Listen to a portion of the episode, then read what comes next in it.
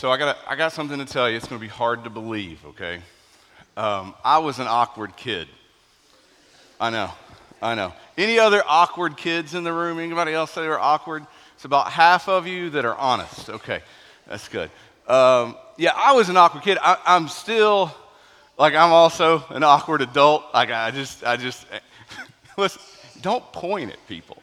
like, like you raise your hand like awkward kids, awkward adults, and you start pointing at the person next to you. Don't point. Um, no, I, I'm an awkward adult. But hey, listen, so here's the truth. If you're in the room and you're a little awkward, all right, you kind of know it, you're aware of it. This is a great morning for you because the awkwardness that you've experienced is going to give you just a little bit of a contextual insight into the passage that we're going to study. It's just going to help you a little bit, and you'll see it. Now, we've got a, a kind of a longer setup before we jump into 1 Peter chapter 4, but it's important to walk through it, I think, to get our mind just where it needs to be as we study the text. But I get it. it. It's hard to be awkward. It's hard to be a cool kid as well. I understand. If you're the cool kid, I get it. Life was hard for you too, right? As the cool kids, see, you kind of face the bondage of fear, right? I mean, you're tempted to be people pleasers and you're afraid not to conform because you have much to lose. You are socially rich. And man, to be tempted by that, to be enslaved by those social riches is a real thing. What if you lost all of that? That's a scary thought. But for us awkward people, we know the realities of what is lost. We know the realities of those experiences. We know what it means to be an outsider to the larger society or the larger group around us. We've kind of experienced it. We've grown accustomed to being misunderstood at times, to being shunned or ridiculed or slandered, and that constant, like, you know, self questioning and insecurity. We, we've kind of grown accustomed to that. And one of the things that I think is somewhat odd about us, just as sinful, created beings, is that as we age, we really don't grow out of that. I just feel like we should, but we really don't. We, we tend to either one, learn to conform to social expectations, or two, isolate to groups who share our social expectations. So either we conform to everybody else, or we find a group of people like us and we just isolate to that group. But it's really rare, even among adults, that we just embrace our awkwardness and just are like, eh, I'm different. I mean, really, truly, that's, an, that's just an awkward thing for us to even think about. It, it makes us nervous. If you'll be fair and kind of evaluate yourself, you, you'll, oh man, you'll feel the tensions of that. It gets to be a scary thought. Even among Christians, it's rare in our day to find Christians who purpose to live as outsiders to the social norms. Scripture speaks about this. I, I think one of the passages most powerful to me is when Jesus is talking to the churches and he talks to the church in Laodicea. You remember that. And he rebukes them for being lukewarm, neither hot or cold. They're really no different than anybody else. In my lifetime, the church that we have experienced in the West has bent over backwards, worked tirelessly to tell the world we're just like you. We're no different than you. We're just like you.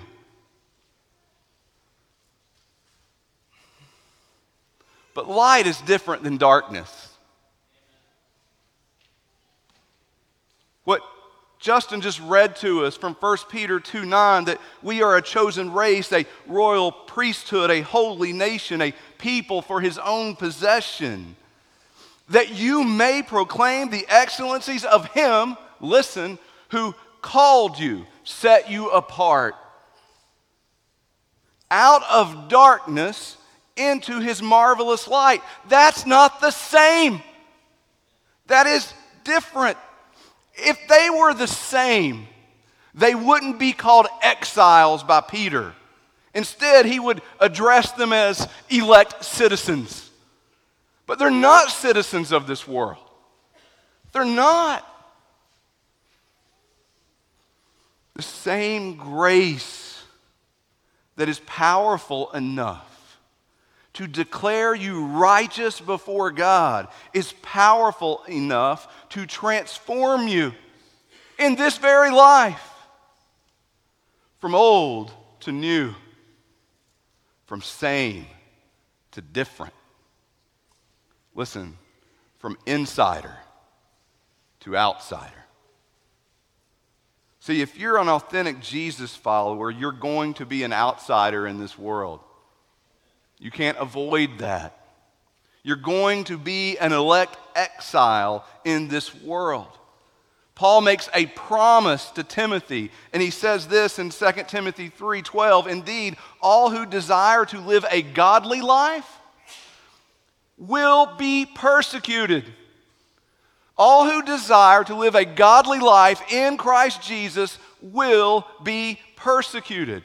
But listen to what he says in verse 13. While evil people and impostors, the fakes, will go from bad to worse, deceiving and being deceived. In other words, they just continue on in the same.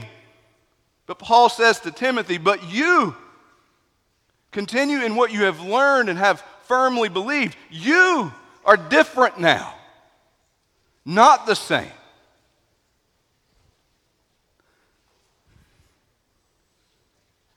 Does that sound like a cultural insider to you? No. That's an outsider, an awkward exile, elected, set apart to identify with Jesus. And to identify with Jesus is to be different. It's to be pulled out of darkness into the light. You're going to look different. You'll be awkward in the world you once lived. It's going to play out that way. That tension is going to be introduced to your life. And one more quick disclaimer let's be careful that we're not simple.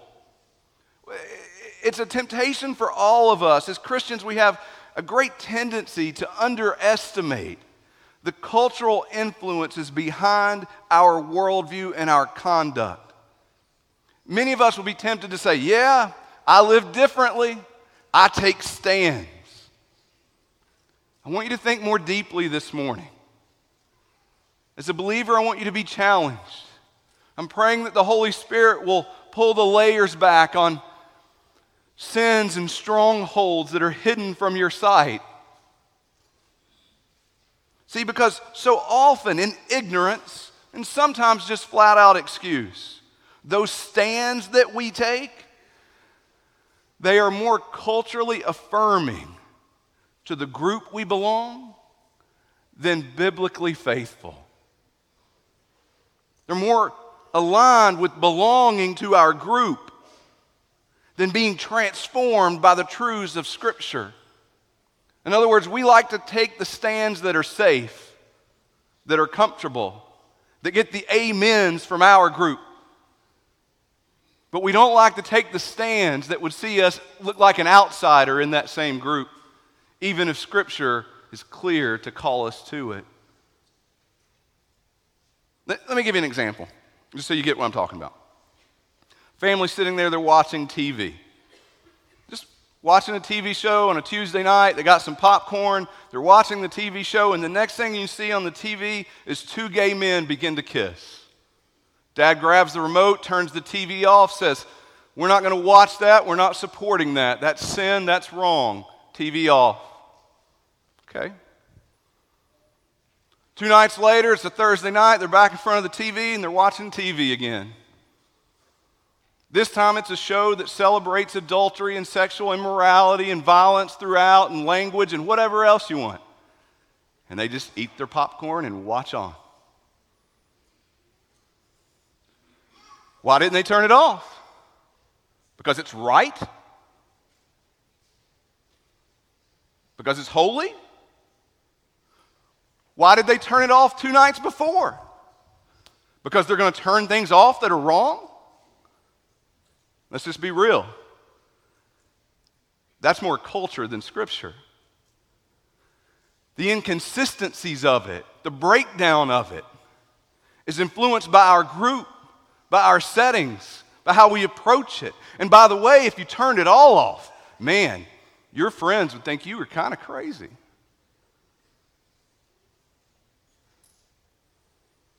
You ever feel like some stands are in step with the group, while others feel unreasonable or harsh or judgmental? Is that feeling really biblical exposition in your life? Or is that cultural instinct? It's an important thing to think about. And I know immediately we begin to think, and we wouldn't say it this clearly, but if I lived in pursuit of Christ likeness according to Scripture, I won't be able to be missional. They'll, they'll misunderstand me. No one will listen to me. That makes no sense. That's like trying to convince someone you're trying to share Jesus by not telling people about Jesus. It makes no sense. What we're really afraid of is that my friends and my family will walk away from me. They might slander me. They'll think I'm hateful or harsh. They'll think I'm different. They'll twist my love and label it hate and I will no longer be an insider, but I'll be an outsider. Frame those concepts in your mind as we read from 1 Peter chapter 4 verse 1. Since therefore Christ suffered in the flesh, arm yourselves with the same way of thinking. For whoever has suffered in the flesh has ceased from sin. So as to live for the rest of the time in the flesh, no longer for human passions, but for the will of God. For the time that is past suffices for doing what the Gentiles want to do, living in sensuality, passions, drunkenness, orgies, drinking parties, and lawless idolatry. With respect to this, they are surprised when you do not join them in the same flood of debauchery, and they malign you.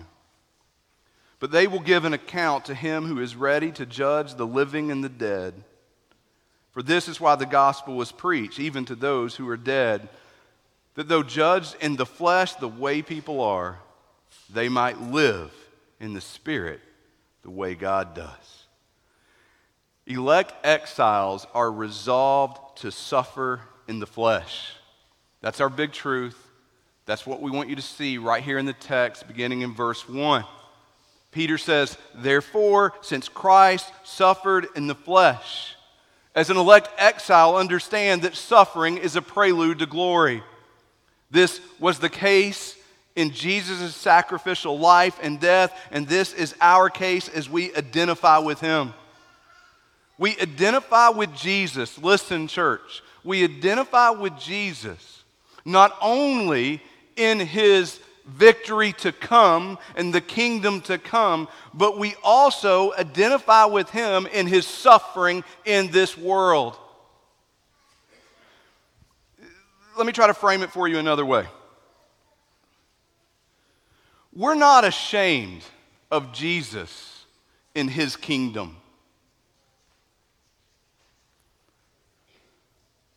When every knee bows and every tongue confesses, and it is clear that He is Lord. His will rules. But many are ashamed to identify with Jesus in his suffering in this world. See, they want to identify with him in his kingdom when it benefits them, but they don't want to identify with him in this world when it brings suffering. You ever had friends like that? Kids are, you can see that in kids a lot. Like if they're isolated and it's just one or two of them, they'll hang out with that kid. They'll be their friend. But they get around another group, and for whatever reason, that group wants to pick on that kid. All of a sudden, they flip. I don't want to hang out with them anymore. Ever watch that happen? Ever be that person? We identify with Jesus fully, completely. That means we identify with him in this world. We're not ashamed of him in this world, in this setting. That brings context to that whole idea, right? That's throughout the New Testament of being ashamed. Mark 8 38, Jesus says, For whoever is ashamed of me and of my words in this adulterous and sinful generation, of him will the Son of Man also be ashamed when he comes in the glory of his Father with the holy angels. Paul the apostle writing to the Thessalonians in 2 Thessalonians 3:14, if anyone does not obey what he sees in this letter, take note of that person and have nothing to do with them that he may be ashamed. Uh, you want to talk about a countercultural view, Paul, an apostle, inspired by the Holy Spirit, instructs the church to lead others to feel shame. Yeah, that's a thing. You, you have to chase that one later, all right? But watch what's happening. Why? Because they refuse to identify with the Word of God. They, protect themselves. They don't identify. They don't go into repentance and turn and change. They don't follow Christ. They follow their own passions. And that's why Paul says, "For I am not ashamed of the gospel" in Romans 1:16. He's saying this because he's trying to explain, I'm going to come to Rome. I'll stand in your midst. I'll face the ridicule and I'll proclaim Jesus. Why? Because I'm not ashamed. And if I suffer for it, so be it. But I'm not ashamed in this world. You say, why are you chasing all this? Because it's the context. Peter's going to go on in verse 16 here in chapter 4, and he's going to say, Yet if anyone suffers as a Christian, let him not be ashamed but let him glorify God in that name. Elect exiles are resolved to suffer in the flesh. They are unashamed to identify with Jesus in this world. They know it will set them apart as an outsider. And yet they are resolved to this end. Why? because Jesus is their Savior and He suffered in this world, and they are resolved to identify with Him. He is their goal, not their comfort, not their status, not their gain. He and He alone is their life, and they identify with Him. And so Peter writes, therefore, since Christ suffered in the flesh, arm yourselves. Arm yourselves. In the Bible, the Christian life is constantly described as a fight, a struggle, a battle. The Jesus follower as a runner facing adversity, a warrior facing a bombarding enemy. Why? Because identifying with Jesus, we live differently. We're not like everyone else. We're aliens now in this culture because we strive not to go on sinning, because we are being transformed, because inside every Jesus follower there is a stunning revolution taking place. The work of the Spirit conquering and overthrowing the sin nature that is within you. Beautiful battle as you are sanctified into the image of Christ. You know, most of us know little about taking up arms. We've never been in a war, but in such a fight, diligence, focus, discipline, man, these things are critical. It's not a luxury to focus. It's not if I get around to it. No, it's critical. So Peter waits his point and says, Arm yourselves. It means exactly what it sounds to mean. It is a defensive military term. Arm yourselves. He could have said, Prepare or get ready. But no, he says, Arm yourselves as if your life depends on it. Why? Because in this battle of the Christian life, there are consequences and there are enemies and there are forces at work against you, and the fight is at hand. The enemy is over the walls, through the gates. The enemy is bombarding the city. And what comes next will not be easy. What comes next will change your life. What comes next will bring suffering. What comes next is here if you are in Christ Jesus. So take up your weapons, arm yourselves. Man, it's not the only place in Scripture this is talked about. You see this throughout the New Testament, maybe most famously in Ephesians 6, where we're told to take up the armor of God. Therefore, take up the whole armor of God that you may be able to withstand in the evil day, having done all to stand firm. See, if you're an authentic Jesus follower and you're identifying with Christ and living toward His holiness, listen, you don't have to worry about initiating conflict. It's coming for you. It's promised.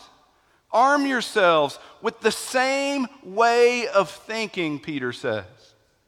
A way of thinking and attitude, a worldview, the way of thinking that Christ would lay down his life, would suffer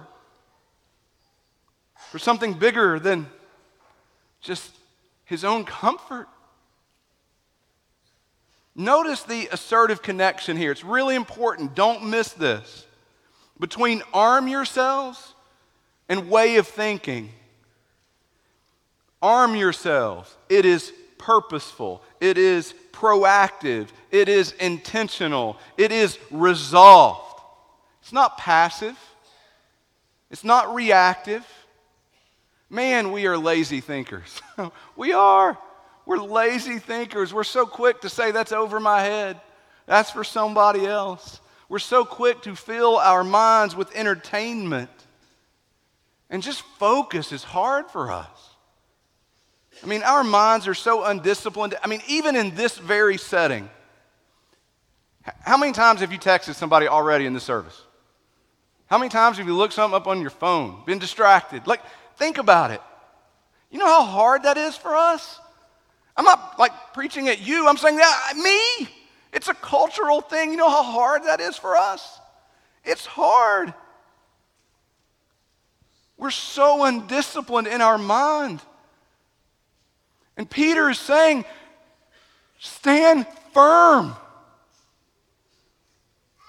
And the power to stand firm is to set your mind on Christ and be resolved with the realities of what lies ahead as a warrior prepares for battle, setting his mind to see through all the harsh realities, present and ahead, so you, elect exile, be resolved to fight through the suffering ahead, focused on the glory that is the Son of God, Jesus.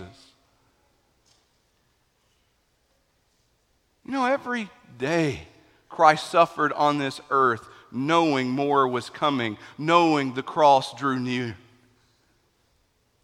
Every day, knowing the cross drew near. Therefore, with the same resolve, take up your cross. Stop thinking you're entitled to something else. Stop thinking if God loves you, He'll spare you suffering. Stop thinking your top priority is the comfort or safety of your family. Stop thinking the desires of your heart will not lie to you. Stop thinking your Christ like attitude it's just going to happen. That resolve will just happen. Instead, arm yourselves with Jesus' way of thinking as he suffered in the flesh. Be resolved to identify with him by doing the same. Be resolved to suffer in the flesh. The rest of our time, we're going to chase through some big ideas pretty quick, okay? They're all right here in the text, and they're going to unpack it. And the way that I really think they kind of flow, again, is to kind of help answer an obvious questions. Why not resolve to avoid suffering? Why not resolve to avoid suffering? That makes sense to me at a very fleshly level. Let's be comfortable. Let's not suffer. That just seems very basic to me.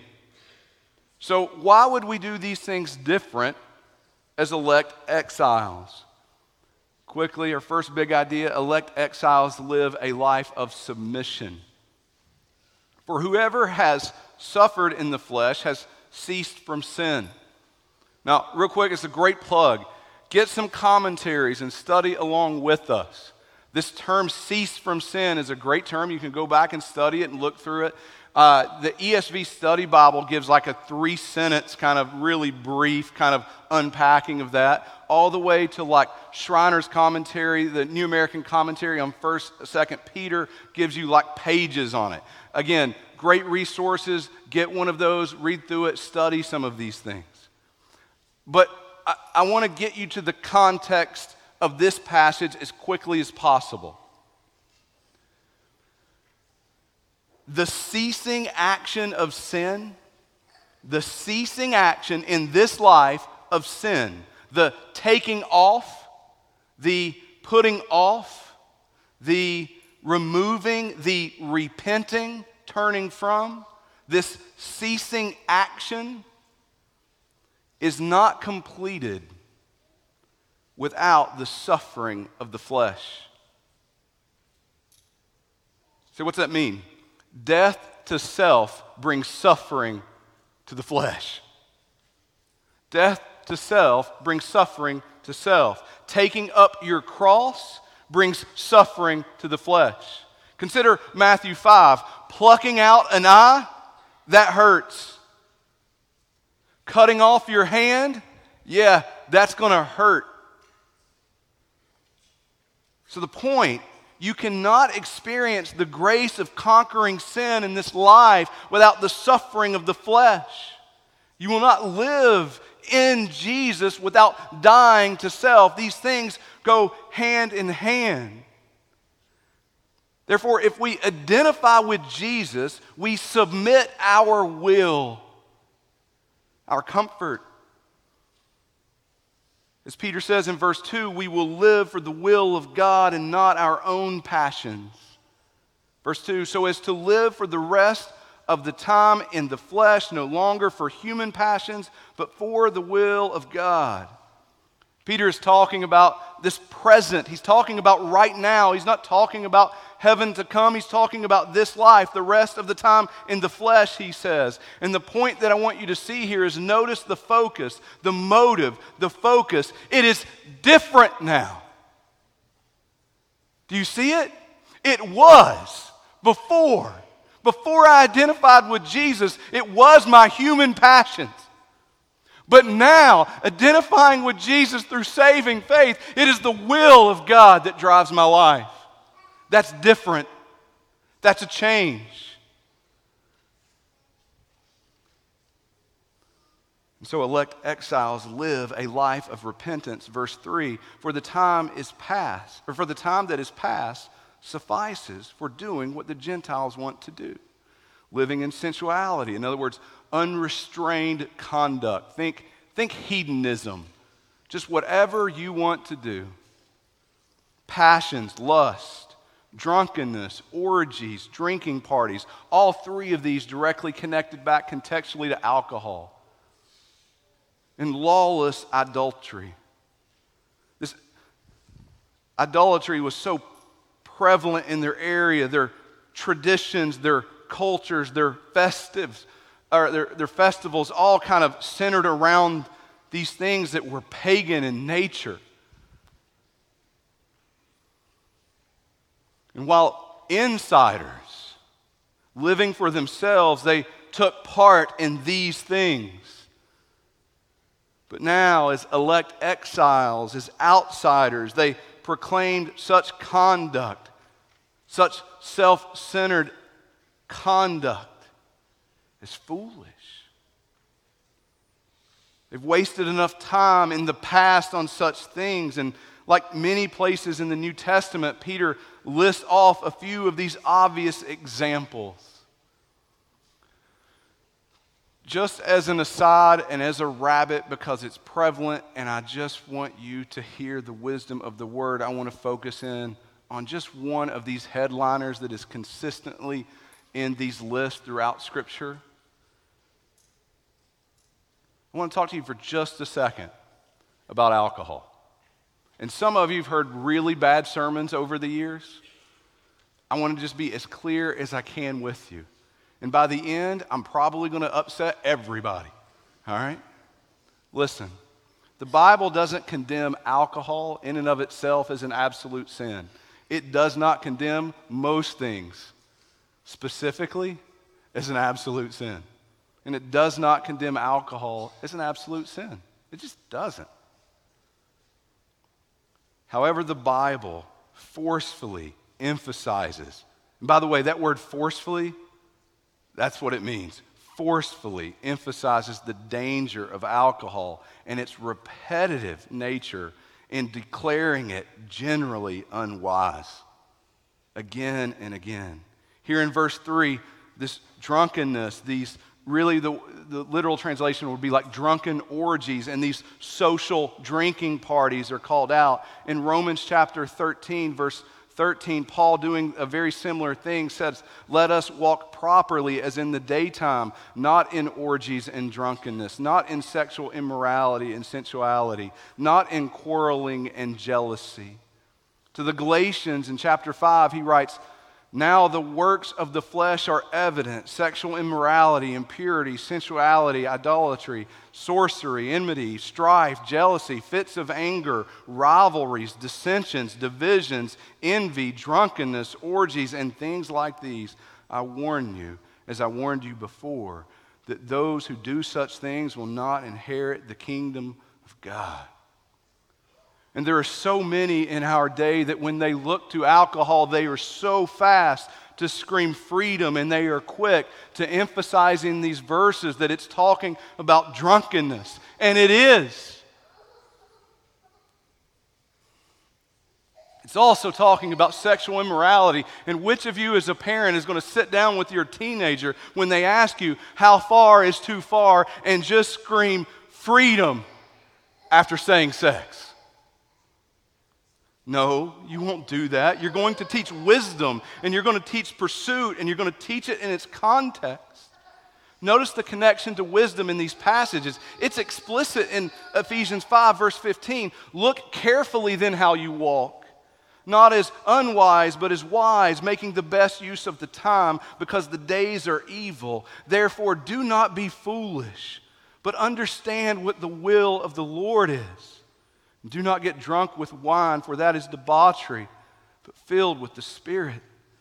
See, wisdom stretches beyond just it's right, it's wrong. And wisdom walks alongside of the Jesus follower and points them to Christ likeness. It prioritizes edification. You see that in the wisdom literature in the scriptures. So, Proverbs 23 who has woe? Who has sorrow? Who has strife? Who has complaining? Who has wounds without cause? Who has redness of eyes? Those who tarry long over wine. Those who go to try mixed wine. Do not look at wine when it's red, when it sparkles in the cup and goes down smooth. In the end, it bites like a serpent and stings like an adder. Your eyes will see strange things, and your heart will utter perverse things. Proverbs 21 wine is a mocker, strong drink a brawler, and whoever is led astray by it is not wise. So, what are you saying? There are so many who are super quick to scream freedom. And so few.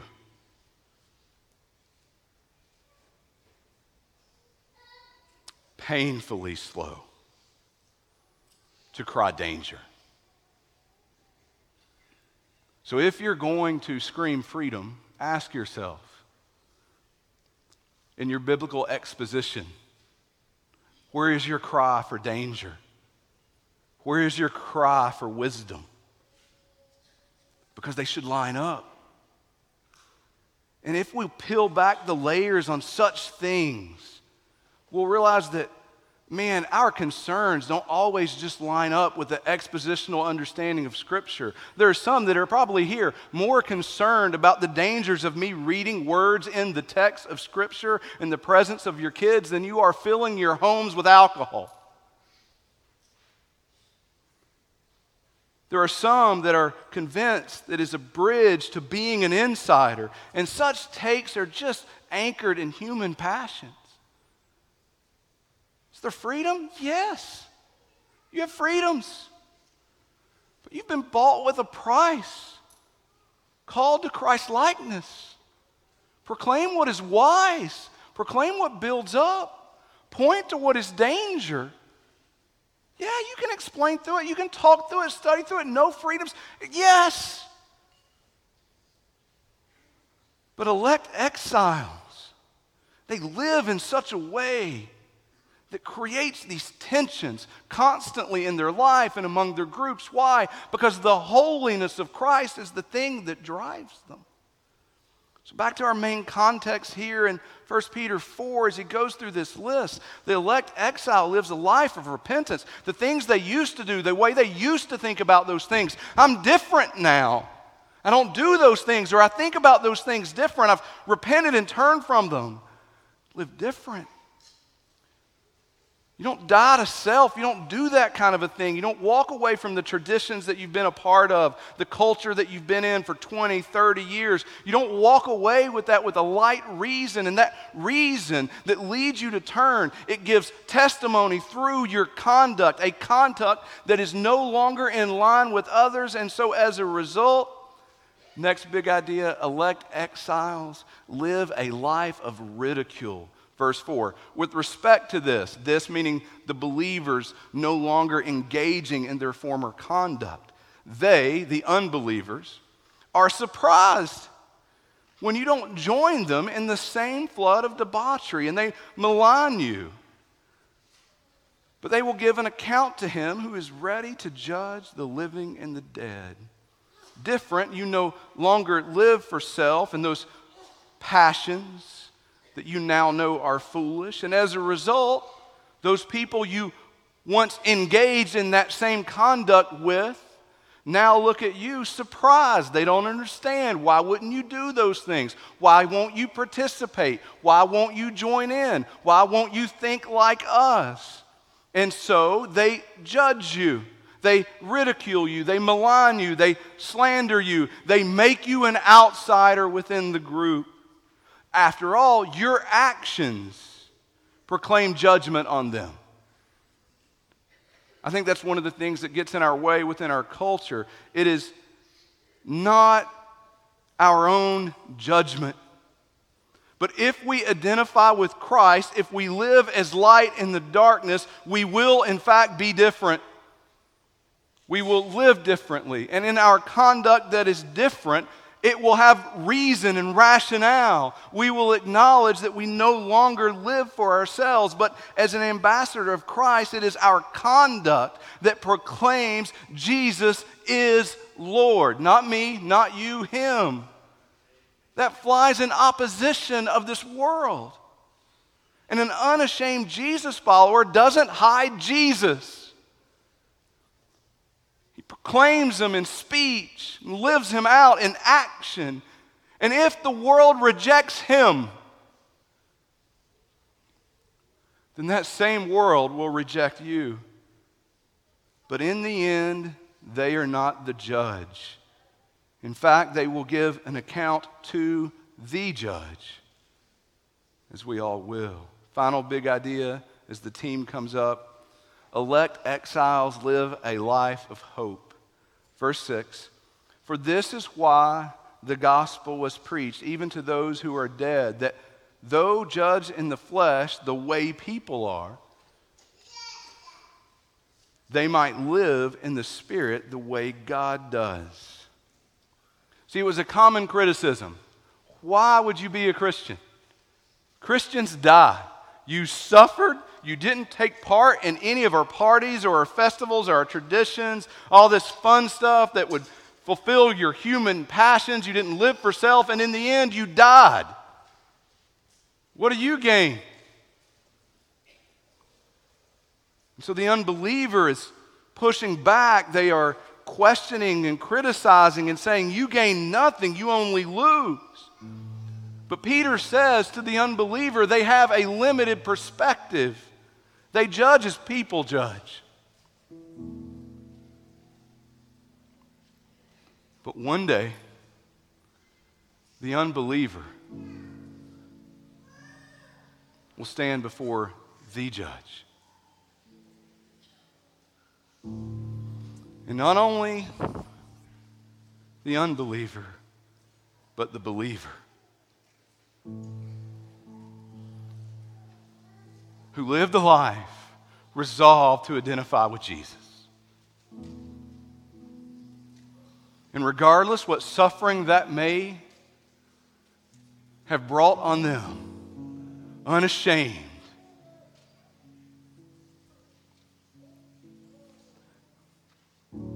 their faith in the Son of God.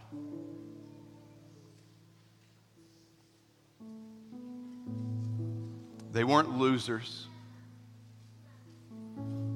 They weren't outsiders. Listen, they were just exiles in a world that was not their own. But in the Spirit, as God is in the Spirit, they will stand before the one true judge and belong at home, an insider for all of eternity, redeemed in right standing with God. And you know what will not matter in that moment forever into the future? the suffering and the ridicule and the slander from the people that do not matter, whose opinions hold no weight before the judge. Why? Because they identify with Jesus and joint heirs with Him. The kingdom of God is theirs forever and forever because they live for a hope that is beyond the circumstances of this world. See, that is what we proclaim in saving faith as a Christian. That left to myself, I have no hope. But there is life in Jesus. And I will turn and die to self and my human passions and all those things. Why? Because He is worthy of my life. Because He and He alone is the judge. Because before Him, every knee will bow and every tongue confess that He is the one true God. This is the hope we live for. So, elect exiles, Jesus followers, church, listen to me. Be resolved to suffer in the flesh. Let me say it another way. Be resolved to identify with Jesus, not just in the victory to come, but unashamedly in this world, right now, today, this week. He is worthy. Would you pray with me? Heavenly Father, you are worthy of our worship. You are worthy of our life. And so, Lord, in this very moment, I pray that through the sanctifying work of your Spirit, you would grow your church, that you would give us wisdom to see the things that we hold on to, the strongholds, the human passions that we are unwilling to let go of. Father, that you would lead us in your grace and your mercy to repentance. Lead us to boldly identify with you. And Father, that you would give us a peace, that you would give us a faith that would withstand, that would hold, that would have the resolve to suffer if need be. And Father, if there is anyone in this room who doesn't know you, Father, I pray that through the work of your Spirit, you would convict them in this very moment. That there is no hope and only death in their human passions. But in your Son, Jesus, there is life. Father, make this known to them. We pray in his name. Amen. Church, would you